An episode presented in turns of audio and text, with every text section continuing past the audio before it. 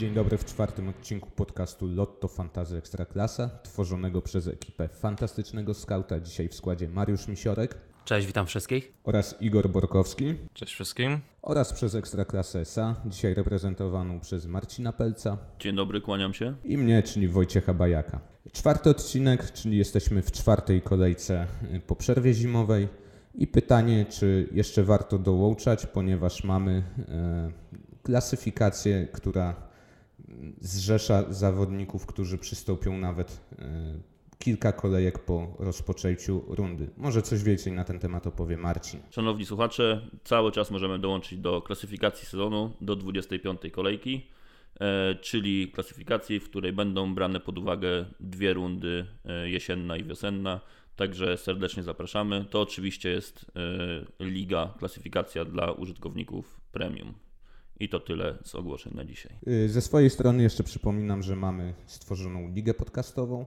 Y, Kod do niej będzie podany tradycyjnie pod y, wpisem na naszym Twitterze. Zapraszamy do Zapraszamy, przystępujcie. Myślę, że będzie fajna zabawa. Mamy przewidziane nagrody, także jest o co się bić. Za nami 22 kolejka. Średnia punktów wyniosła 36. Maksymalnie zawodnik zdobył 76. Był nim FC Leonek. A teraz panowie pochwalcie się, jak wasze wyniki w tej kolejce. I zaczniemy od Mariusza.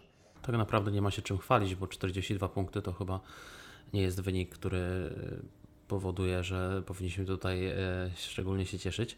Natomiast no, kolejka dla wielu osób była pewnie też e, z różnych względów nieszczególna, bo już ta średnia punktowa mówi wiele na temat jej przebiegu. Mm, To wynikało też z faktu, że akurat tak, a nie inaczej rozłożyły się spotkania, y, zagrały drużyny ze sobą też, które gdzieś tam w miarę rywalizowały i, i wiele tych opcji się wzajemnie troszkę wykluczało, także 42 punkty, dramatu nie ma, ale, ale też szału, szału brak. Y, Grosicki na kapitanie. Y, Poza tym właściwie bez większych historii, kilka jeszcze osób y, dało większe punkty, ale nie ma szczerze mówiąc o czym mówić. Po prostu jedziemy dalej, staramy się poprawiać pozycję w overallu i pozycję w miniligach. Igor, czy u ciebie również szału brak? Szału brak, a, a nawet gorzej bym, bym powiedział, bo u mnie tylko 38 punktów e, i tak naprawdę z zawodników, którzy w jakikolwiek sposób zapunktowali mm, na plus, powiedzmy, no to, to był Stipica z czystym kątem. Chciałem podwoić obronę pogoni mm, na ten mecz ze Stalą, ale finalnie się nie zdecydowałem niestety. No a poza tym, no to, to Grosicki na kapitanie, ale, ale to szału brak właśnie. E, Szysz 5 punktów, no to też mogło być lepiej. Wilczek 4, no to na pewno mm, Marcin ubolewa, że, że tylko 4, a nie, a nie więcej, no ale, no ale cóż, jedziemy dalej i, e, i liczymy, że w następnych kolejkach będzie lepiej. No właśnie, Marcin, czyli trochę szczęśliwy, trochę nieszczęśliwy posiadacz Wilczka na kapitanie. Jak po tej kolejce? Oczywiście zbieg nieszczęśliwych okoliczności. Kamil zaplątał się w polu karnym. E, natomiast no, trzeba oddać, że bramka no to e, salony światowe. E, no trochę taki ekstraklasowy Messi. E, natomiast szkoda, e, żeby było ciekawiej, to jeszcze powiem, że e, Wilczek i tak był moim drugim najlepiej punktującym piłkarzem w tej kolejce po Kączkowskim. E, a nie, przepraszam, jeszcze Kamil Grosicki 5 punktów. Dobrze, to trzecim, trzecim najlepiej punktującym w drużynie. Natomiast no, cały czas podtrzymuję, podtrzymuję to, że, że jakby Kamil Wilczek jest w moim schemacie, w mojej podstawie i prawdopodobnie w dalszym ciągu, w dalszym ciągu na e, kapitanie. To ja muszę Wam panowie powiedzieć, że ja ze swojego wyniku jestem umiarkowanie zadowolony. Zdobyłem 46 punktów i to chyba był taki maks, co mogłem wyciągnąć, biorąc pod uwagę, że miałem trochę związane rejce transferami, ponieważ musiałem usunąć rezerwowego bramkarza, który był z Pogoni Szczecin, po to, żeby sobie zwolnić slot e, na przyszłość. E, Na kapitanie miałem Kamila Grosickiego, czyli przysporzył mi 10 punktów. E, Kacper Chodyna zrobił mi lotto asystę. No i to, trochę zapunktowała obrona z racji tych bezbramkowych remisów, także w miarę jestem zadowolony. E, Ale chyba, jeśli tylko mogę wtrącić, chyba taki game changer trochę nam się pojawił w tej kolejce, czyli, czyli wraca nam piłkarz kluczowy w poprzedniej, w poprzedniej edycji, czyli Iwi Lopez. No i nadchodzi powoli czas, chyba że, że większość menadżerów y, Lotto Fantazji Ekstraklasy postawi na tego zawodnika. No jest to bardzo prawdopo- prawdopodobne. Myślę, że za chwilę sobie powiemy, czy warto stawiać na Iwiego. E, Czy, czy rotacje Marka Papszuna w drugiej linii e, wejdą na stałe w krew tego zespołu? Jest to ciekawy temat. Ale przechodzimy do Dream Teamu 22 kolejki. E, Mamy 86 minutę meczu e, Lechia-Lech Poznań. E, Lechia oddaje swój drugi celny strzał i wpada on do bramki. Co sobie w tym momencie pomyśleliście? Już abstrahuję od nastrojów kibicowskich, tylko w odniesieniu do własnego składu w fantazy. Może poproszę Mariusza. Wiesz co, tak się składa, że miałem okazję być na tym meczu osobiście i y, przyznam szczerze, że z przebiegu spotkania to ta bramka troszkę no nie do końca oddaje to, jak wiemy, jak ten mecz wyglądał. Natomiast w kontekście fantazy, mówiąc szczerze, ja koncentrowałem się bardziej na wydarzeniach boiskowych, starałem się też o jakieś obserwacje właśnie pod kątem zawodników, ewentualnie na, na przyszłość i, i tego, jak wygląda Lech przede wszystkim przy wyjęciu takich dwóch ważnych ogniw ofensywnych, czyli Isaka i, Amarala. Ten Amaral później się pojawił na chwilę na boisku, no ale tym razem nie zaznaczył swojej obecności jakoś szczególnie. Bramka Koberskiego w realiach fantazy tak naprawdę nie ma o tyle może większego znaczenia, że po pierwsze on jest tutaj klasyfikowany jako pomocnik, bo on rzeczywiście mm, formalnie jakby jest pomocnikiem i to nawet bywał chyba pomocnikiem ofensywnych w grupach młodzieżowych Lechi. Natomiast został przekwalifikowany przez trenera Kaczmarka na, na prawego defensora, no i odnalazł się dobrze w polu karnym. Co nie zmienia faktu, że nawet kibice Lechi słusznie zauważali, y, że to nie był dobry mecz Koperskiego. y, Zwłaszcza w pierwszej połowie nie uszczekł się on błędów i tam właśnie tamtą stroną, z lewej strony Lecha, z prawej strony Lechi, szło największe zagrożenie, kiedy podłączał się Reboczo, kiedy bardzo aktywny był Kamiński. Kuciak utrzymał Lechię w grze, no i to jest chyba wniosek główny z tego meczu, że nieskuteczność Lecha plus, plus postawa Kuciaka. Mimo wszystko dosyć y, dobra również postawa defensywna Lechi, bo chociaż Lech w początkowej fazie meczu doszedł do kilku sytuacji, to jednak y, w przekroju całego spotkania trzeba powiedzieć, że ta defensywa Lechi wyglądała naprawdę nieźle. Mhm. A Mariusz, dopytam jeszcze, y, czy Twoim zdaniem warto stawiać na Koperskiego, ponieważ jest to opcja budżetowa. Tak jak powiedziałeś, on jest przekwalifikowany z pomocy na obronę, ale właśnie kwestia tego, że kosztuje bodajże 0,6 miliona, może skusić paru menadżerów. To znaczy jako uzupełnienie składu na ostatni slot, ewentualnie tak. Natomiast trzeba jeszcze mieć na uwadze, że tam cały czas jest bardzo mocna rywalizacja nie tylko o miejsce na prawej stronie obrony, w tej chwili tam Koperski e, jest w o tyle lepszej sytuacji, że jakiegoś urazu nabawił się Stec i, i to jest ten powód, że, że, że on tam grywa. Nie wiadomo jak sytuacja będzie wyglądała, kiedy Stec wróci, zwłaszcza, że mamy konkurencję w postaci bardzo e, mocnych młodzieżowców, czyli mamy jeszcze Kałuzińskiego, mamy y, Sezonienkę, który też dał fajną zmianę w tym meczu, więc nie jest wykluczonym, że trener Kaczmarek będzie też dawał im szansę i wówczas jakby plac dla Koperskiego jako młodzieżowca nie jest taki pewny. Na ten, na ten moment jako piąty slot uzupełnienie składu ok, natomiast długofalowo na pewno opcja zagrożona y, no, brakiem minut potencjalnym. Mhm. Pytanie do dwóch pozostałych panów, czy oni należeli do grupy y, posiadaczy trzech zawodników z Lecha i może zaczniemy od Igora. Należałem kiedyś, ale już nie przed tym meczem z Lechią, no bo mimo wszystko przestraszyłem się tych wszystkich e, doniesień mm, na temat problemów zdrowotnych e, Lecha, także, e, także sprzedałem Isaka, żeby właśnie kupić Wilczka, także, także tutaj powiedzmy nie żałuję, bo, bo trafiłem, że, mm, że go nie będzie. Mm, Natomiast zostawiłem Amarala i też nie żałuję, chociaż oczywiście no, w tym meczu nie zapunktował, ale no zostawiłem go, bo na najbliższe mecze już będzie w pełni zdrowy, a ufam, że, że nawet z trudnymi przeciwnikami i nawet po takiej porażce z Lechią Amaral dalej będzie dobrą opcją. A u Ciebie Marcin jak jest? Ja to wykonałem taki krótko, krótkoterminowy ruch w sumie, tak naprawdę z założeniem na jedną kolejkę. E, z uwagi na to, że gonię przeciwników e, w mojej lidze, e, postanowiłem wybrać do składu Dawida Kownackiego. E, I był moment w meczu, kiedy wydawało mi się to po prostu wspaniałym zagraniem. E, Bramka nie została jednak uznana po, po jego asyście. E, Natomiast przypuszczalnie, przypuszczalnie już przed tą kolejką no Dawida nie będzie w moim składzie i pewnie wróci Iszak, jeśli potwierdzą się informacje, że on rzeczywiście już jest zdolny do grania.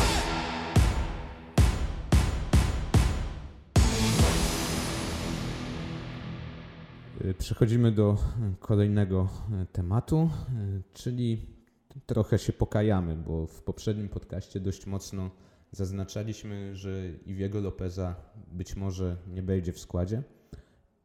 Okazało się, że Marek Papszun wystawił go nawet od pierwszej minuty.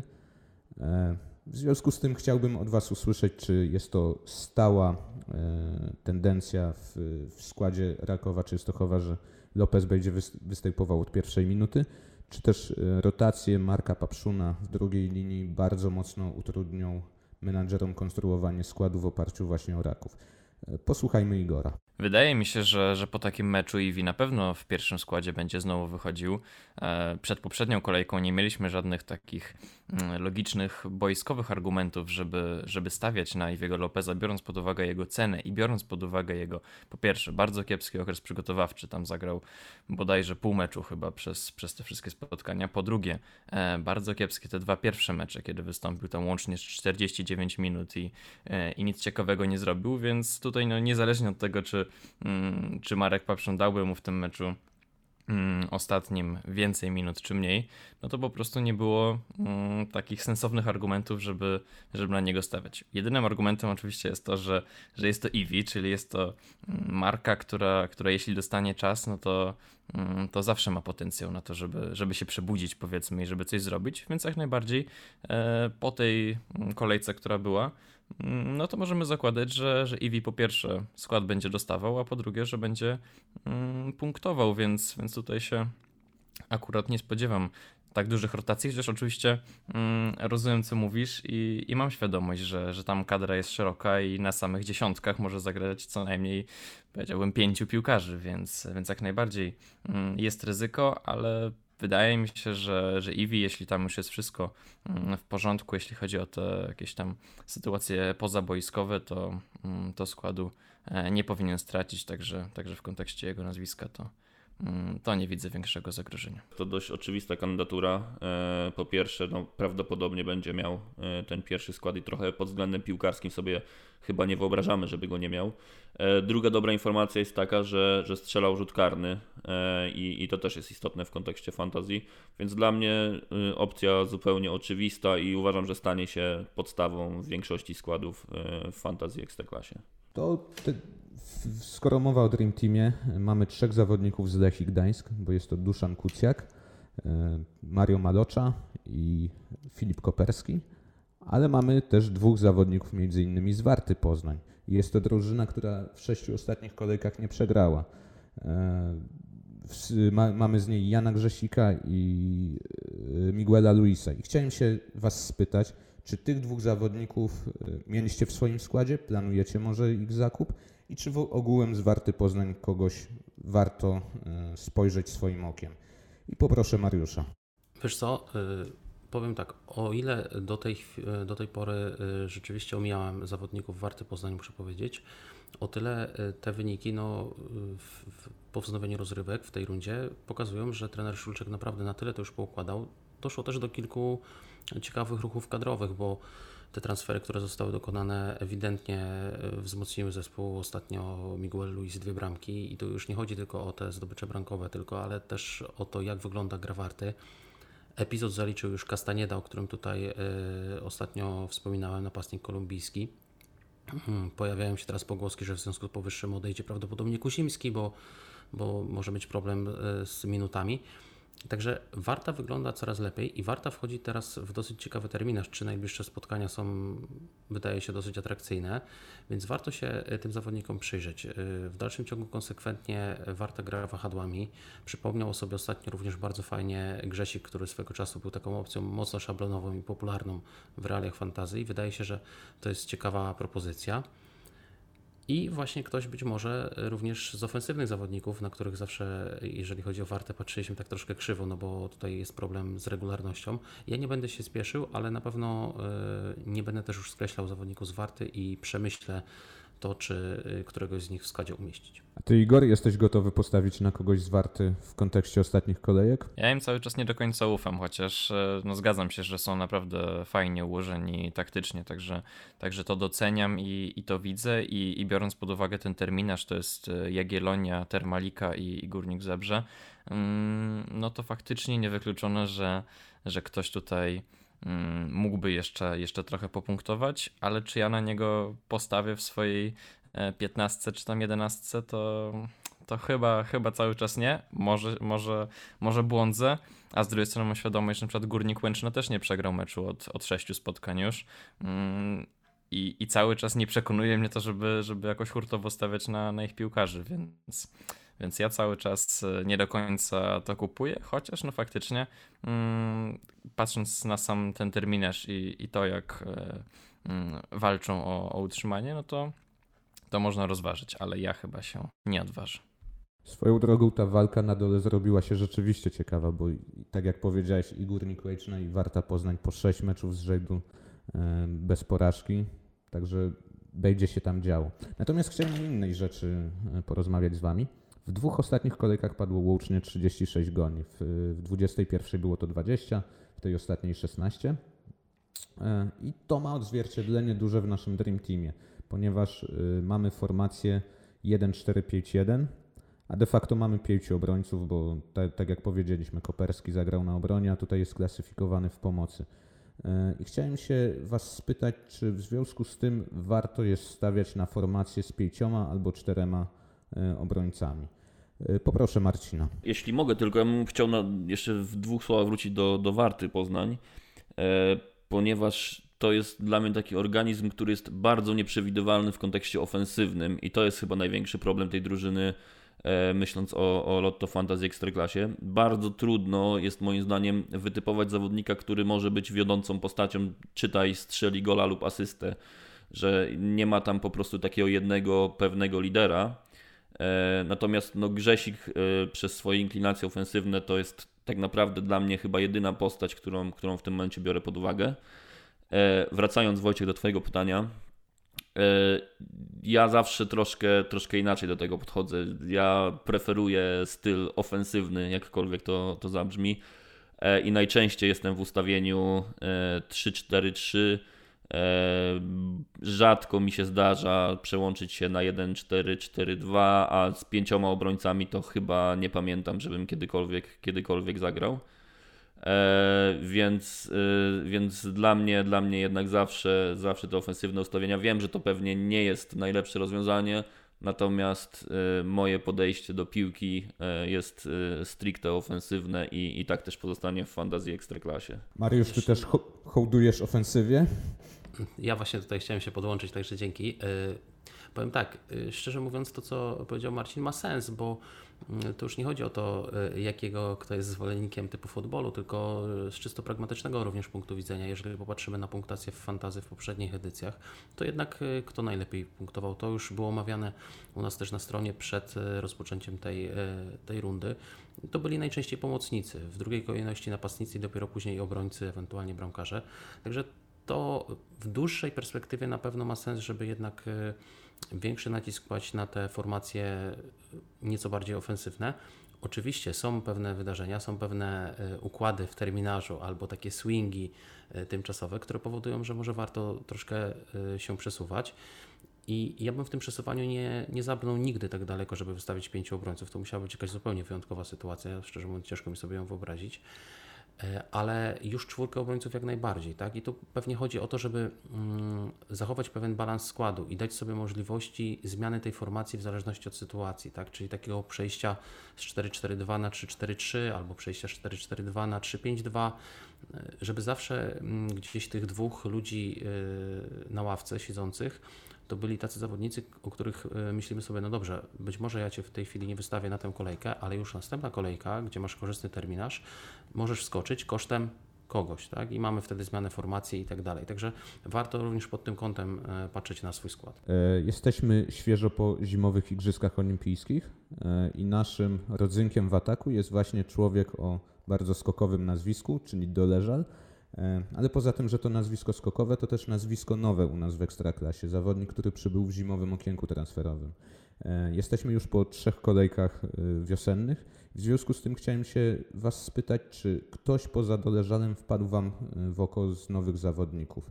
I poproszę Igora.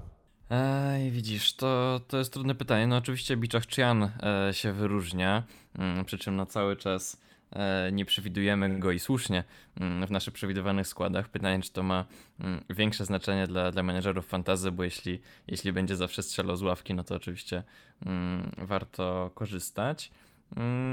A oprócz tego, czy któryś z nowych zawodników, nie przychodzi mi chyba nikt do głowy. Nasuwa się oczywiście to, to nie z nowych zawodników, ale z tych, którzy błysnęli e, w tej rundzie mocniej niż, e, niż wcześniej, no to, to ten Rakoczy z, z Krakowi. 8 mm, strzałów, z czego 3 celne i też 4 mm, kluczowe podania, również 3 celne. E, także, także on jest tutaj, myślę, takim pozytywnym zaskoczeniem mm, początku tej, tej rundy. Ale myśląc o, o zupełnie nowych zawodnikach, to, to chyba na razie nikt do głowy mi nie przychodzi. Mhm. Mariusz? No, w pewnym sensie nowym zawodnikiem, chociaż takim odświeżonym w naszej ekstraklasie jest właśnie wspominany tutaj już wielokrotnie Wilczek, prawda? Więc zawsze można powiedzieć, że to jego wejście, bo z tymi wejściami, jak widzimy, chociażby na przykładzie jego klubowego kolegi, tak? Sapinena, o którym ostatnio trener Fornal też się wypowiadał, że no, potrzebuje nieco więcej czasu, tak? Mimo wszystko ta liga, wiele osób z niej gdzieś tam sobie szydzi lekko, e, są różne komentarze dotyczące poziomu naszej ekstraklasy, natomiast prawda jest taka, że to nie jest liga łatwa i, i jak widać wielu zawodników ma problem z adaptacją. Tego problemu z taką ponowną adaptacją absolutnie nie miał Wilczek, co pokazuje, że y, no, ktoś złośliwy może powiedzieć, że jakoś sama się obroni, tak? I że taki zawodnik jakościowy zawsze sobie poradzi, nie potrzebuje dużo tego czasu na ten. Rzeczywiście wspomniany Rakoczy jest, y, jest taką opcją chyba wbijającą się, bo on w tej chwili ciągnie grę ofensywną Krakowi nie wyglądało to e, aż tak dobrze z jego strony w poprzedniej rundzie. E, no i, rzecz, no i również ten doleżał wspomniany, tak, jak najbardziej. To jest typ takiego rasowego, klasycznego napastnika. Oglądałem ten ostatni mecz Zagłębia i rzeczywiście to jest chyba coś, czego Zagłębiu brakowało. Podliński to jest obiecujący chłopak, ale w porównaniu do Doleżala y, u Podlińskiego, poza tym, że potrafi też się zestawić, potrafi dobrze przytrzymać piłkę, brakuje trochę takiego cwaniactwa w polu karnym, które Doleżal już pokazał. Fizycznie nie wyglądał jeszcze najlepiej, bo tam został zmieniony i, i wyglądał na dosyć zmęczonego schodząc z boiska, ale w dłuższej perspektywie wydaje mi się, że Zagłębie może mieć jeszcze z niego dużo pożytku.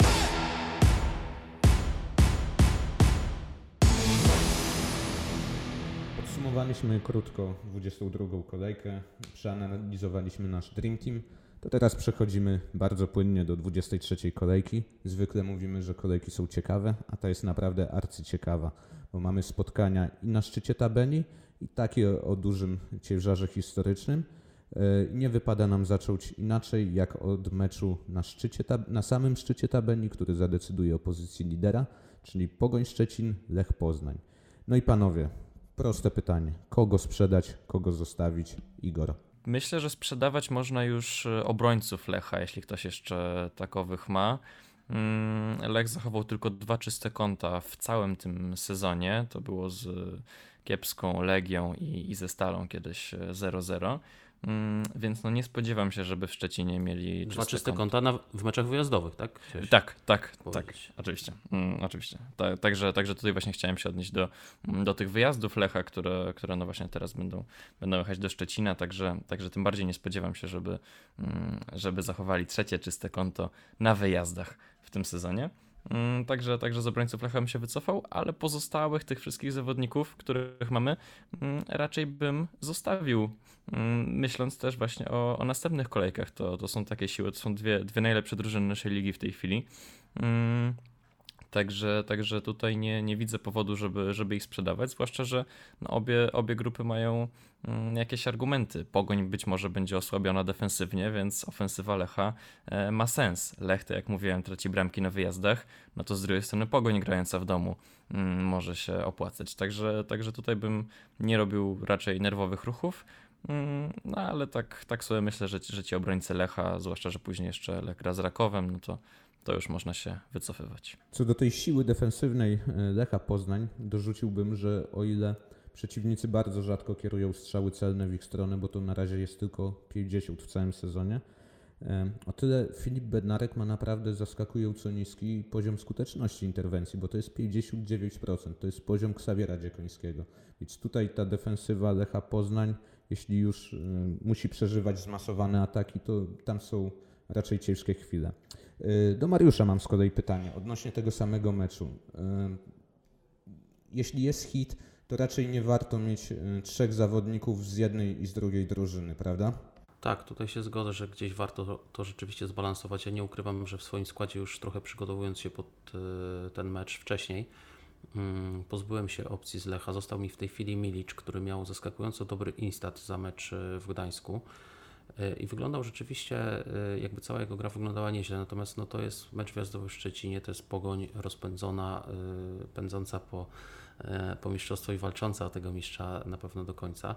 Dlatego ja się tu bardzo poważnie zastanowię, czy Milicza również nie usunąć. Do tego, co mówiliście wcześniej, ja dorzucę jeszcze od siebie, że rzeczywiście widać to było, zwłaszcza w drugiej połowie meczu w Gdańsku, gdzie po tych zmianach Leki na boisku pojawił się Terracino, to się trochę rozruszało, ofensywa Leki się trochę rozruszała i zwłaszcza lewą stroną, tam gdzie był Konrado, gdzie był Durmusz, który zaczął troszkę już więcej brać tej gry na siebie później, Lech miał problemy. To nie było tak do końca, że, że ten mecz, bo tak się mówi, że no, Kuciak uratował mecz Lechi. Oczywiście to jest w dużej mierze prawda, zwłaszcza w tych początkowych minutach spotkania, ale w drugiej połowie, kiedy Lechia nieco odważniej ruszyła do przodu i Durmusz zaczął się znowuż pokazywać i Konrado zaczął się podłączać, to Lech na tej stronie miał problemy. A mówię o tym nie bez powodu, bo tam znowuż będzie kwestia współpracy pewnie Mata Grosicki. Grosicki, jak wiemy, historia z reprezentacją mocno naładowany jest w dalszym ciągu chłopak na ten temat. Y, Z tego co, jeżeli dobrze teraz e, pamiętam, jeżeli dobrze czytałem, to ma być obecny trener e, Michniewicz na tym spotkaniu, również pod kątem obserwacji Grosickiego czy rozmowy z Grosickim na temat powrotu ewentualnie do kadry. Dlatego ja powiem tak, je, zastanawiając się o tym, kogo zatrzymać, ja bym na pewno zatrzymał Grosickiego w składzie na ten mecz. Niekoniecznie pozbywałbym się obrońców pogoni, jeżeli ktoś takich posiada, chociaż tu znowuż no, mamy ten problem, tak, bo, bo środek cały wypada, albo prawie cały. Zobaczymy, kto tam będzie grał. Być może Bartkowski zagra w parze z Łasickim. To też nie wygląda zbyt dobrze, więc na pewno zatrzymałbym Grosickiego, nad resztą bym się poważnie zastanowił. Zastanowiłbym się przede wszystkim nad obrońcami Lecha. Z kolei do Marcina mam pytanie. Powiedzieliśmy, że to raczej będzie mecz, w którym obie drużyny postawią na ofensywę. I skoro tak, to bardziej tych zawodników ofensywnych szukać w Pogoni Szczecin czy w Lechu Poznań? Ja do, nie do końca się zgodzę, że to będzie mecz, w którym oba zespoły postawią na ofensywę. Wydaje mi się, że, że Lech Poznań będzie stroną dominującą. To też pokazał ten mecz w Gdańsku, że, że Lech e, jakby atakuje. Natomiast problemem tak naprawdę w ostatnich meczach jest, jest skuteczność. E, no dobrze, no mieliśmy ten Brookbet e, 5-0, natomiast no, no z Lechem to był ewidentny problem skuteczności. Tam sytuacji było e, dość sporo. E, Ja wracam do Iszaka, tak jak mówiłem, e, ponieważ uważam, że, że jakby jeśli on zagra, to, to obrona będzie miała w e, pogoni bardzo duży problem. Natomiast no, nie spodziewam się, że to będzie wynik e, na 0-0, a z drugiej strony troszkę mamy chyba z tyłu głowy, że jakby zaczynamy walczyć o Mistrzostwo Polskie już na poważnie i to jest mecz e, dwóch głównych, bezpośrednich kandydatów E, i, i troszkę możemy też zakładać, że, że mecz może mieć tak duży ciężar, że to nie będzie dobre widowisko.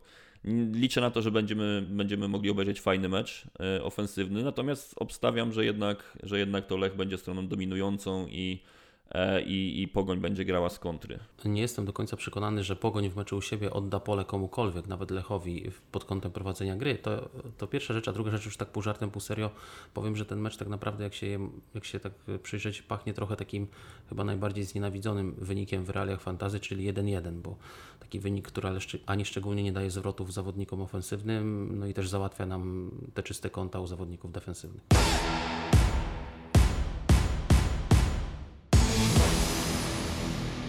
A to nie jest jedyny mecz liderów w tej kolejce, ponieważ mamy też mecz liderów tabeli wszechczasów Ekstraklasy, czyli Legii Warszawa i Wisły Kraków. Obecnie te drużyny przeżywają ciężki okres y, i są notowane na samym, praktycznie na samym dole tabeli. I chciałem się Was spytać, czy może warto poszukać kogoś y, z tych dwóch drużyn, czy jest szansa na przełamanie się kogoś, i jeszcze z zaznaczeniem takim, że Legia jest bardzo mocno kartkowo osłabiona.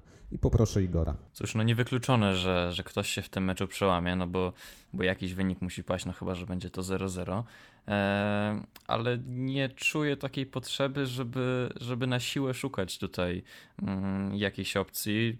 Legia nie strzeliła bramki Termalice w poprzedniej kolejce, a Wisła nie strzeliła bramki Górnikowi Łęczna mm, u siebie w domu, więc, więc naprawdę nie, nie, nie czuję potrzeby, żeby, żeby tutaj się e, silić na, na oryginalność i, i jakichś zawodników mm, kupować. E, Wisła gra mecz dosłownie po, po kilku dniach, tak, bo w poniedziałek grali, grali z Łęczną i tam już tak mniej więcej w 30 minucie wyglądali na, na mocno zmęczonych. Intensywność, którą e, trener Brzęczek mm, zastosował na, na samym początku tego meczu wyglądała imponująco i faktycznie niewiele brakowało, żeby, żeby wyszli szybko na prowadzenie i sobie ten mecz ustawili, no ale to się nie udało i, mm, i potem z sił opadli. Legia za to na zmęczoną wygląda zawsze, a przynajmniej w tym, w tym sezonie, więc, więc tym bardziej mm, nie, nie, nie czuję takiej potrzeby, żeby e, piłkarzy mm, którejś z tych drużyn kupować. Oczywiście pamiętam o, o podwójnej kolejce Legii w 25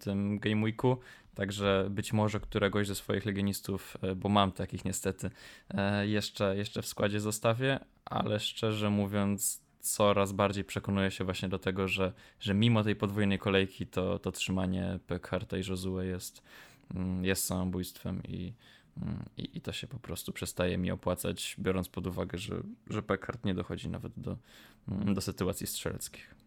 Coś masz do dodania, Marcin, do tej wypowiedzi? Też uważam e, to samo co Igor, natomiast tak z czysto takiego wizualnego e, e, poziomu obserwowania meczów, no to Wydaje się, że jakby bliżej ruszenia jest ta Wisła. Jak się patrzy, to jest kilku zawodników, którzy uważam, że, że są w niezłej formie. E, na przykład Savic, e, Sise wygląda dobrze, czy, czy Hugi. E, natomiast natomiast no jakby nie miało to przełożenia na liczby i w kontekście fantazji jest bez znaczenia tak naprawdę, czy, czy piłkarz dochodzi do sytuacji, skoro ich nie wykorzystuje tak naprawdę, więc, więc raczej też bym się skłaniał. Ja oczywiście mam w składzie Pekharta, licząc cały czas, że odpali, natomiast tak jak Igor powiedział, no Pekhart nie dochodzi do sytuacji i, i trudno jest chyba coraz bardziej oczekiwać e, jakiejś e, większej liczby punktów.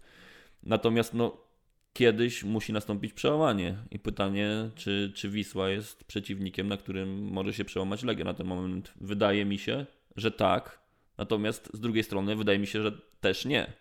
E, raczej mecz dla mnie nie, nie do, e, nie do e, jakby wzięcia piłkarzy do, do fantazji.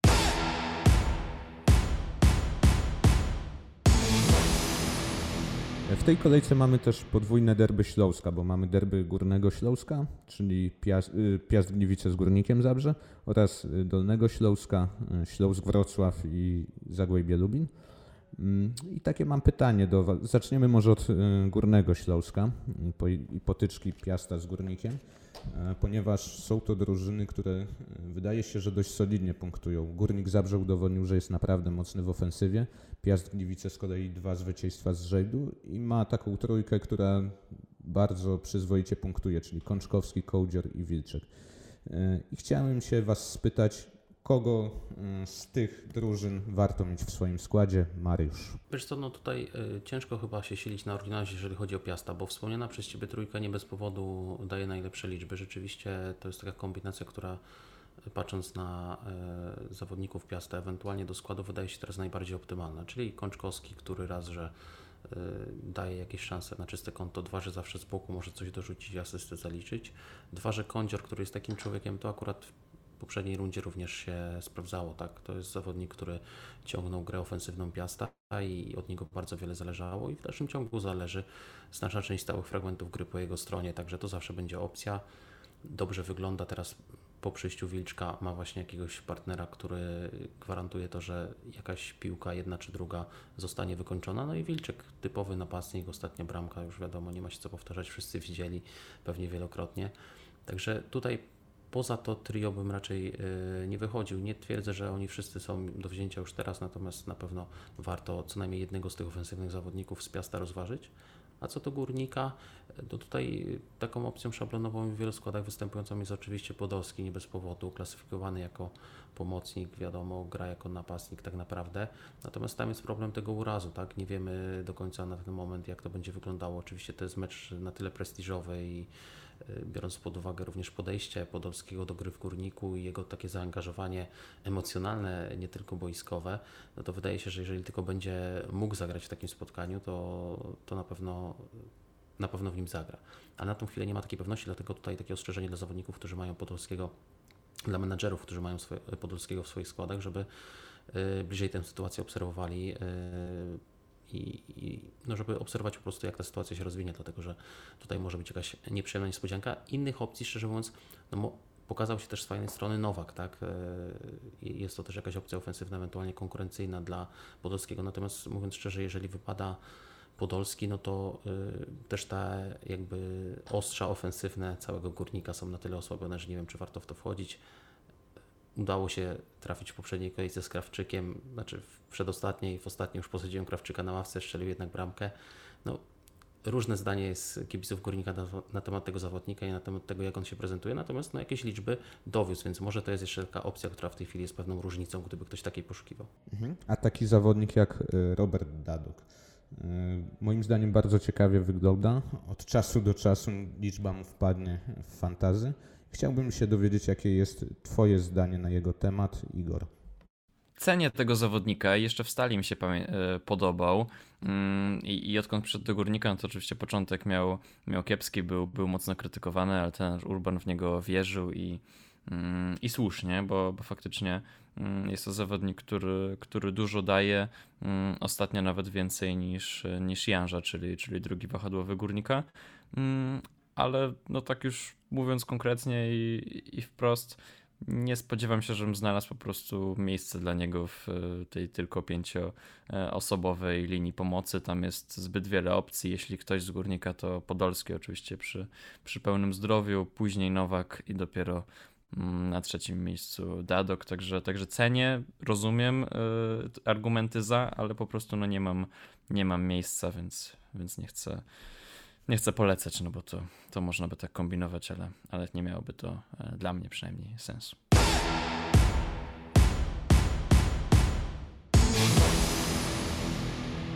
Byliśmy na Górnym Śląsku, więc teraz jadymy durść trochę bardziej na zachód i na Dolny Śląsk. Drużyny, które mają, są, wyglądają teraz zupełnie odwrotnie niż Górnik i Piast. E, Śląsk Wrocław jeden punkt w sześciu ostatnich meczach. Zagłębie Lubin dopiero się przełamało e, zwycięstwem w poprzedniej kolejce u siebie, też po długiej serii porażek. I chciałem się dowiedzieć od Was, czy tam możemy poszukać jakichś wzmocnień. Marcin? No moje ulubione derby, jeśli mam być szczery, e, zawsze, zawsze wesołe i, e, i ofensywne, tak mi się przynajmniej kojarzą. Jako opcję uważam chyba bardziej Zagłębie jednak, czyli Szysz, być może ten Doleżal, E, natomiast natomiast no, u mnie w składzie nadal nie ma miejsca dla Szysza. E, nie potrafię wytłumaczyć do końca dlaczego, poza tym, że e, nie starcza mi transferów. I to chyba tyle. No Śląska na razie cały czas nie rozpatruje, nie rozpatruje jako, jako źródła zawodników do fantazji. Przy braku Exposito, który być może za chwilę wróci, E, wydaje mi się, że ciężko wytypować e, zawodnika e, do naszej jedenastki. Kiedyś to być może był Stiglec, ewentualnie może jakiś Wojciech Gola. Natomiast na ten moment wydaje mi się, że szczególnie w kontekście derbów, że bardzo trudno znaleźć zawodników z, z obu zespołów poza tymi z Zagłębia Lubin. No właśnie, ja bym tutaj e, tak naprawdę na zawodników e, Zagłębia z dużą przyjemnością stawiał. Mam Szysza w składzie i tego doleżala tak naprawdę mm, będę rozważał bardzo, bardzo poważnie. No dołu w tym meczu z Wisłą Płock 8 e, strzałów, 4 były celne, oczywiście dwie zamienił na bramki i ktoś może powiedzieć, że to jeden mecz mu wyszedł i, i tyle, ale łatwość w dochodzeniu do sytuacji to jest myślę mm, coś tak ważnego mm, pod kątem punktów w, w następnych kolejkach, że, że, że że warto mieć to na uwadze. Szysz no to oczywiście mm, wciąż moim zdaniem bardzo fajna opcja i biorąc pod uwagę w jak słabej dyspozycji jest Śląsk, e, który no zaczął tę rundę od bilansu bramkowego 1-6 e, i, i dwóch porażek, no to to, to zdecydowanie ja bym tutaj mm, na, na Zagłębie stawiał i po prostu widzę ich jako Mm, takich zdecydowanych faworytów być może, chociaż oczywiście mam świadomość, że, że no derby rządzą się swoimi prawami i, i mecz we Wrocławiu mm, nigdy taki zupełnie łatwy nie będzie, no ale mm, Zagłębie oczywiście, e, tak jak e, Wojtku mm, mówiłeś, przełamało się po kilku porażkach. Mm, no tylko, tylko grali z Pogonią, grali z Legią. Mm, tutaj oczywiście można się zastanawiać, czy to mocna drużyna, czy nie. No ale, ale tak zakładam, że te dwa pierwsze mecze nie były do końca wyznacznikiem ich, ich formy. E, natomiast ten mecz z Wisłą Płock i najbliższe kolejne z łatwiejszymi przeciwnikami może być, mogą być faktycznie mm, tutaj już e, poważniejszym mm, wyznacznikiem. Nie mogę się przyzwyczaić do e, świata Lotto Fantasy Ekstraklasa bez Filipa Starzyńskiego, bo e, każdy sezon, który pamiętam, to zawsze przychodzi moment, że on stawał się podstawowym zawodnikiem, a w tym sezonie jeszcze nie przyszedł ten czas. Mam nadzieję, że przyjdzie, aczkolwiek na ten moment chyba, chyba się nie zanosi. Starzyński trenuje już z drużyną, więc, więc jeśli to cię przekonuje w jakiś sposób, no to, e, to, to, to faktycznie może niedługo ten jego powrót mm, nastąpi. No a z drugiej strony w tej chwili ta pomoc Zagłębia jest tak mocno napakowana, mam wrażenie, biorąc pod uwagę wyskoki formy takich zawodników jak Łakomy czy Pieńko wcześniej, e, powrót Hinokio, który, który tak naprawdę super wygląda naprawdę i, i może być opcją jakąś taką na nawet niszową do, do fantazy, no bo mm, wprawdzie mm, no ma 1% posiadania tylko, więc, więc byłby naprawdę ciekawą różnicą. Oddał mm, w tych pierwszych trzech kolejkach 8 strzałów, z czego połowa była celna, ma pewny skład i, i tak naprawdę gra e, w nie najgorszej drużynie, także, mm, także no tutaj być może faktycznie na razie miejsca dla Starzyńskiego nie będzie, ale inne opcje są Mm, równie ciekawa. Ja tylko dodam, że w tym meczu spotykają się dwie drużyny, y, których mecze y, przyciągają największą liczbę goni w tym sezonie, bo w meczach Śląska padło 68 goni, Zagłębia 67. Także liczę, że będziemy świadkami ofensywnej gry i być może dzięki temu zapunktuje sporo zawodników w fantazji. Właśnie rzuciłeś Ale... klątwę Wojtek w tym momencie, czyli możemy oczekiwać chyba 0-0. No wiesz, parę lat temu zdarzył się między nimi remis 4-4, więc mam nadzieję, że to pójdzie bardziej w tę stronę. Ale wtedy właśnie grał wspomniany przez Ciebie Starzyński. Y, dobrze, y, byliśmy na Górnym Śląsku, na Dolnym Śląsku, więc jeszcze raz wrócimy na szczyt tabeli, już nie ten sam, ale ścisłą czołówkę. Radomiak, Lechia Gdańsk, czyli piąta i czwarta drużyna. Natomiast Radomiak, który y, po przerwie zimowej zdobył tylko jeden punkt. I pytanie do Was, czy to już jest ten moment, że Radomiak będzie pikował mm, i czy nie warto zacząć pomyśleć nad pozbywaniem się zawodników z Radomiaka ze swojego składu? I poproszę Mariusza. Wiesz co, jeszcze chwilę bym się wstrzymał z takim stanowczym wnioskiem. Y, oczywiście y, to może być y, początek, zalążek jakiegoś większego kryzysu, natomiast wraca tam w tej chwili, jest już w treningu na Cimentu, za chwilę być może wróci do składu, to jest bardzo ważna osoba w środku pola i tak naprawdę Radomiak te spotkania w moim odczuciu w obecnej rundzie przegrywał głównie w tej strefie, tak? Tam odszedł kaput, y, wypadł na cimento i zaczął się problem w środku.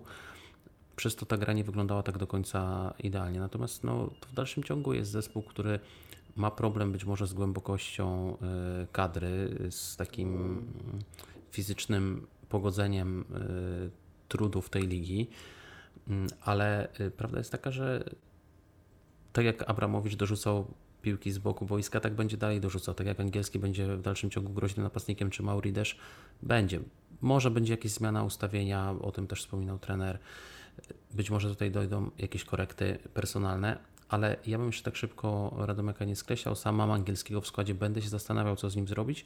Natomiast nie wykluczam, że go zostawię, bo, bo mimo wszystko uważam, że jeszcze za wcześnie troszkę na takie jednoznaczne skreślanie Radomek. Marcin, a czy warto stawiać na Lechię, która ma za sobą trzy porażki wyjazdowe z rzędu? To też trudny, trudny zespół, uważam, w kontekście fantazji. E, to raz. E, jest rotacja też z przodu. E, Pajszao, Zwoliński. Ja kiedyś bardzo lubiłem Konrado, ponieważ, ponieważ on był jako obrońca zapisany, a tak naprawdę grał w pomocy. Natomiast teraz został przesunięty e, do linii obronnej. E, na wskroś ofensywny obrońca, ale jednak. E, natomiast też w kontekście, w kontekście meczu z Radomiakiem nie uważam, że, że Radomiak już całkowicie zgasł. Uważam, że jednak u siebie Radomiak jest zawsze groźny. E, I raczej skłaniałbym się w tym meczu na stawianie e, na zawodników e, Radomiaka, mimo że Lechia pokonała ostatnio Lecha u siebie. Ja tylko powiem ciekawostkę, że w tym meczu mogą wystąpić Maurides, Leandro i Durmusz, a to jest trzech debiutantów w tym sezonie, którzy zdobyli największą liczbę punktów w klasyfikacji kanadyjskiej.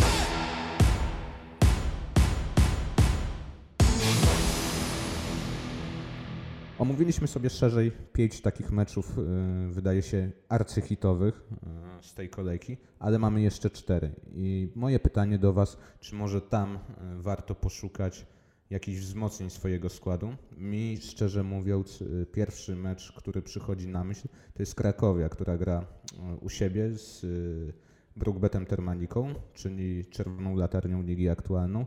Ale tutaj zapala mi się czerwona lampka w głowie, ponieważ y, za Termaliką stoi historia w starciach z Krakowią. Y, W każdym meczu z Krakowią Termalika strzelała minimum jednego gola i to jest rywal, z którym odniosła najwięcej zwycięstw na poziomie ekstraklasy. I chciałem się dowiedzieć, jakie jest Wasze zdanie nie tylko na temat tego meczu, ale też pozostałych czterech i zaczniemy od Igora. Historii zdecydowanie nie należy ignorować, co pokazał chociażby mecz e, Pogoni mm, ze Stalą, no bardzo wyrównany i wcale nie taki łatwy dla, e, dla portowców, a także no Legii z, e, właśnie z, z Termaliką, Mm, a z drugiej strony według e, wyliczeń w naszym terminarzu, no to, to Krakowia ma tutaj aż 77% szans na, na punkty, więc, więc największe w tej e, kolejce.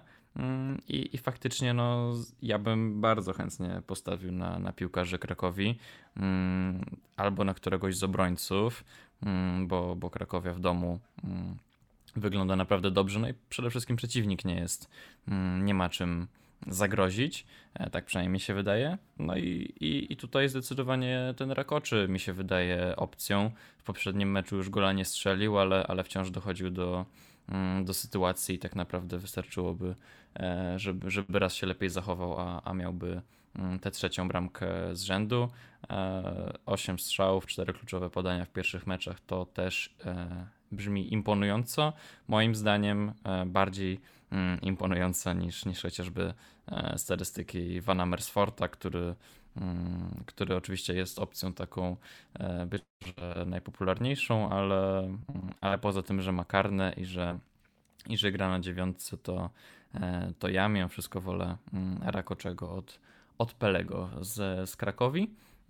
A jeśli chodzi o inne mecze, to, to być może Stal i, i tutaj Gettinger, no bo, bo, bo też myśląc o jego kolejnych meczach, czyli, czyli Górnik Łęczna, Jagiellonia, no to faktycznie mm, jest to jakaś opcja. No i oczywiście, bo to chyba nie mówiliśmy jeszcze, e, Raków grający z Wisłą Płock, no to, to myślę, że, że Iwi Lopez i, i też jakiś obrońca Rakowa, Arsenić chociażby, e, no to, to to są dobre opcje, także, także to mi przychodzi do głowy. Ja osobiście Stali Mielec się bardzo boję, bo ona ma jakiegoś paskudnego pecha do goli samobójczych. Już cztery w tym sezonie, w tym trzy właśnie wspomniany Gettinger i to mi tak bardzo mocno działa na wyobraźnię. Natomiast chciałbym posłuchać y, Mariusza, co ma do powiedzenia na temat pozostałych czterech meczów i zawodników, których można brać z tych ośmiu drużyn. Wypada mi się tak naprawdę w dużej mierze zgodzić z Igorem. Igor powiedział tutaj zdecydowaną większość e, takich ciekawszych informacji, tak mi się wydaje, i ja się z nim zgadzam. Jeżeli chodzi o Krakowię, to tak. Patrząc tylko e, na przebieg spotkań Krakowi i to, jak wygląda ich gra, zdecydowanie Rakoczy w tej chwili jest przed Pele. Faktycznie wygląda lepiej, nie ma co do tego dwóch zdań. Dosyć zaskakująco stał się taką opcją, wokół której budowane są wszystkie ataki Krakowi tak naprawdę. To, co się dzieje pozytywnego w ofensywie pasów, to jest w tej chwili Rakoczy. Także tutaj zdecydowanie ten wybór, zwłaszcza, że cena jest w dalszym ciągu atrakcyjna, tak? Pele zawsze będzie miał ten sam argument, dopóki nic się nie zmieni kadrowo w Krakowie, a wygląda na to, że z tym może być problem w końcówce okienka, to Pele będzie na dziewiątce i to jest zawsze argument, że to jest pomocnik grający na dziewiątce i argumentem drugim jest to, co wspomniał też e, Igor, czyli karne. Natomiast no, czysto piłkarsko patrząc na to, jak oni w tej chwili obaj się prezentują, to zdecydowanie Rakoczy wygrywa tę rywalizację. Co do meczu y, Rakowa, tak, jak najbardziej tutaj trzeba celować i wydaje mi się w zawodników y, z Częstochowy. Również z uwagi na to, że ten początek rundy Płock ma słabszy. Ostatnio trener Bartoszek pokusił się o pewien eksperyment, wystawił na prawej obronie Rzeźniczaka. No nie wyszło to zbyt dobrze, mówiąc kolokwialnie. I w ogóle ta postawa defensywna, no jest do niej szereg zastrzeżeń, nie bez powodu zresztą. Więc yy, biorąc pod uwagę potencjał ofensywny Rakowa z kolei, powrót i jego ostatnio, no to i wydaje się taką opcją wypisz, wymaluj skrojoną na to spotkanie. Również to, co Igor wspominał, ktoś z obrony też e, wydaje się sensowny. Zobaczymy, jak e, trener Papszun to poustawia. Ja na przykład mam Tudora i, i wydaje mi się, że on też może być tutaj e, ciekawą opcją, niezależnie od tego, czy zagra niżej, czy wyżej, bo już grywał i, i w tej trójce z tyłu, i na wahadle, wiadomo.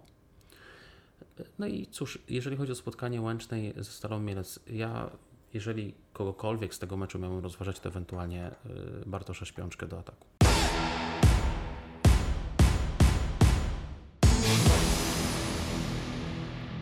Przechodzimy do kolejnego punktu e, w naszym podcaście, czyli pytania, które zadajecie na twitterowym hashtagu Zapytaj Skauta.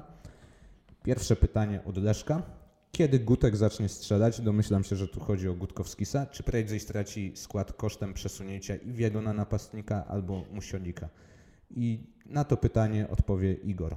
Cóż, no Gutkowski w naszych e, ramowych przewidywanych składach już na błękitno był, to pewnie jeszcze nie oznacza, że, że już mm, należy się obawiać, no ale faktycznie tam są opcje i, i, i mówi się o tej fałszywej dziewiątce w postaci Iwiego albo, mm, albo klasycznej dziewiątce, czyli, czyli Musiuliku, więc, więc jest taka opcja. Ja Mm, byłem pod wrażeniem mm, Gutkowskisa po, po pierwszych, e, po, przynajmniej po pierwszym meczu, kiedy oddał tam chyba aż 8 strzałów e, i, i faktycznie mm, dochodził do tych sytuacji z łatwością, no ale e, jeśli jego skuteczność będzie wyglądała tak jak wygląda, no to, to jest ryzyko. Wydaje mi się, że to jest fajna opcja cały czas, ale, ale no tutaj mm, mówiliśmy o rotacjach e, trenera Papszuna, no to, to akurat e, w to nazwisko mógłby, mm, mógłby uderzyć i, i na nim mogłoby się to odbić. Pytanie od Pawła, e, takie bardziej zwierne na temat sytuacji zdrowotnej w Pogoni Szczecin. Czy mamy jakieś przecieki od tego, czy Kostas i zdążą na mecz z Lechem? I poproszę Mariusza. No nie ma tutaj takich e, w tej chwili jasnych informacji i myślę, że być może do końca nawet takich jasnych informacji nie dostaniemy. Będzie jeszcze konferencja prasowa bodajże e, przed, e, przed deadline'em, także będzie można tutaj ewentualnie jakieś informacje jeszcze w ostatniej chwili zaczerpnąć. No, wydaje się, że z jednej strony pokusa przywrócenia tak istotnego zawodnika jak Kostas przy, przy pauzie cecha na tak ważne spotkanie z Lechem jest olbrzymia. No, z drugiej no, mamy jeszcze do rozegrania sporo meczów i pytanie, czy naprawdę ktoś będzie chciał ryzykować, jeżeli nie będzie pewności co do tego, czy ten zawodnik może wystąpić. No, mamy jakieś opcje, przesunięcie Bartkowskiego z boku obrony na środek y, jest jakimś rozwiązaniem, może on zagrać z Łasickim i na ten moment, mówiąc szczerze, ta wersja wydaje się być najbardziej prawdopodobna, natomiast sytuacja jest płynna i wydaje mi się, że jeżeli ktoś ma mm, zawodników defensywnych z pogoni, to przed tym spotkaniem może się zastanowić nad tym, czy ich zatrzymywać właśnie z tego względu, tak? Nie tylko ze względu na klasę rywala i na ofensywne możliwości Lecha, ale również z uwagi na to, że ta defensywa będzie jednak mniej lub bardziej osłabiona na pewno. Ja tylko uzupełnię. Mm, z cechem sytuacja wygląda tak, że, że tam e, Pogoń walczy z czasem i, i tak nie do końca wiadomo, no to oczywiście e, właśnie Mariusz powiedział, że, że, że nie do końca wiadomo, mm, no ale, ale jest możliwość, żeby on wrócił, a czy wróci to, to nie wiadomo, natomiast e, nie trenował, wydaje mi się, do, do środy, przynajmniej na zdjęciach z treningów go, mm, go nie widzieliśmy, więc no to już jest jakiś argument na nie. Trenuje natomiast Kostas, on trenuje już od wtorku, na drugiej strony on jest ponad miesiąc e, bez grania, jeśli się nie mylę, więc, mm, więc no tutaj, bo, bo podczas okresu przygotowawczego e, doznał kontuzji, leczył się w Grecji i dopiero niedawno wrócił do, do Szczecina. Trenuje od wtorku, bierze udział w gierkach normalnie, więc, więc jest jakaś opcja, no tylko pytanie, czy, e, czy będą chcieli nim ryzykować po, mm, po takiej przerwie. Nawet na stronie Pogoni pojawiła się taka informacja przy raporcie zdrowotnym, że że prawdopodobnie po, po takim okresie to, Mm, to nie, nie zaryzykują wystawiając go tak z marszu. Czyli w skrócie, drogi Pawle, ryzyko jest olbrzymie. E, ostatnie pytanie do Marcina e, od Szymona.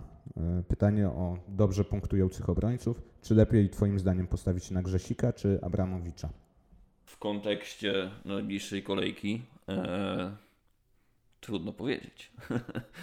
E, długoterminowo uważam, że Abramowicz jest lepszą opcją na ten moment. E, natomiast no, ciągle, ciągle liczymy na to, że ta Warta e, rzeczywiście będzie mocnym zespołem na wiosnę, więc droga otwarta tak naprawdę. No nie jestem w stanie odpowiedzieć na to pytanie. Wydaje mi się, że Abramowicz długoterminowo, natomiast Grzesik, Grzesika też trzeba brać pod uwagę. Jakimś argumentem za, za Grzesikiem może być ten najbliższy terminarz. No te trzy kolejki rzeczywiście wyglądają, wyglądają nieźle, więc to może być jakiś e, argument, który tutaj przeważy, ale długoterminowo rzeczywiście zgadzam się, że być może Abramowicz jest ciekawszy. Ale jak to powiedział Dawid Abramowicz, nie sztuką jest chodzić po deszczu, sztuką jest nauczyć się tańczyć w burzy, czy jakoś tak, być może tutaj pomyliłem. Przechodzimy do finału e, naszych rozważań podcastowych. I panowie, trzech pewniaczków według was. I zaczynamy od Igora.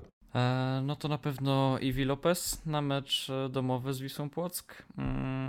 I, I tutaj dwójka z, z tych meczów e, derbowych, która też się znajdzie w naszych propozycjach e, kapitańskich, mm, czyli Kądzior i Szysz. To będzie moja trójka. Mariusz? Niestety muszę powtórzyć Iwiego, bo on jest zbyt oczywisty, żeby go nie wziąć pod uwagę. Więc będzie to Iwi, będzie to Wilczek i będzie to Rakoczy. I Marcin. No to nie będę odkrywczy, powiem prawie, że dokładnie to samo u mnie Iwi, Wilczek i Śpiączka. A ja trochę pod prąd. U mnie będzie to Iwi, Rupa i Kowacewicz na bramce. E, Skoro tak, to chciałbym się od was dowiedzieć, kto na kapitanie. Igor. Powiedzmy, że się powtórzę, ale, ale najbliżej mi do Iwiego na ten moment. Jeśli oczywiście e, zmieszczę go w swoim składzie, ale, ale będę robił wszystko, żeby, żeby tak się stało, bo moim zdaniem jest mm, najciekawszą opcją przed tą kolejką. Zgadzasz się z tym, Mariusz? Zgadzam się, nie będę chyba pra- tutaj nic kombinował i dodawał. Iwi Lopez. Marcin, trzy razy Iwi. Oczywiście, że nie. Kamil Wilczek. Liczę, że już nie spowoduje rzutu karnego. No to w takim razie jesteśmy 3 do 1 Iwi versus, Wi- versus Kamil Wilczek. Dobra, a nietypowy wybór? Mm, Kto według Was może zaskoczyć spoza oczywistych zawodników? I zaczniemy od Marcina tym razem. No to wydaje mi się, że można postawić na tego Grzesika, o którym wspominaliśmy już kilka razy. E, Nie jest to na ten moment typowy wybór, natomiast wydaje się, e, że tak powiem, jedną z pewniejszych opcji wśród, wśród tych niepewnych. I pewnie wspominany wcześniej przez Igora Rakoczy. Igor, dodasz coś do tego? Yy, nie, zgadzam się, że Krakowia, jeśli można ją nazwać nieoczywistym wyborem, no bo, e, bo wspominałem o Rakoczem, on ma już 16% popularności, więc, mm, więc już przestał być opcją taką e, zupełnie niepopularną, ale, ale zdecydowanie na, na Krakowie bym, mm, bym stawiał i, mm, i innych drużyn tutaj nie doszukiwał się. Mariusz? To może troszkę inaczej, jak było mowa o, dużo o Iwim, to ja w dalszym ciągu będę propsował też Tudora i, i ten doleżal y, z Zagłębia jako taka opcja obok Szysza wydaje się też bardzo sensowna. Ja z kolei wrócę do zawodnika, o którym pytanie już zadawałem w tym podcaście, czyli do Roberta Dadoka. Wydaje mi się, że e, to może być ciekawy wybór, jeśli weźmiemy pod uwagę ostatnie występy Górnika Zabrze w ofensywie. To była moja ostatnia dzisiaj myśl. E, Dziękuję za udział w podcaście. E, Naszymi gośćmi byli Mariusz Misiorek, Igor Borkowski, Marcin Pelc, prowadził Wojciech Bajak. Zapraszamy do słuchania, zapraszamy do zadawania pytań pod hashtagiem Zapytaj Skauta i zapraszamy do dołączenia do naszej ligi podcastowej.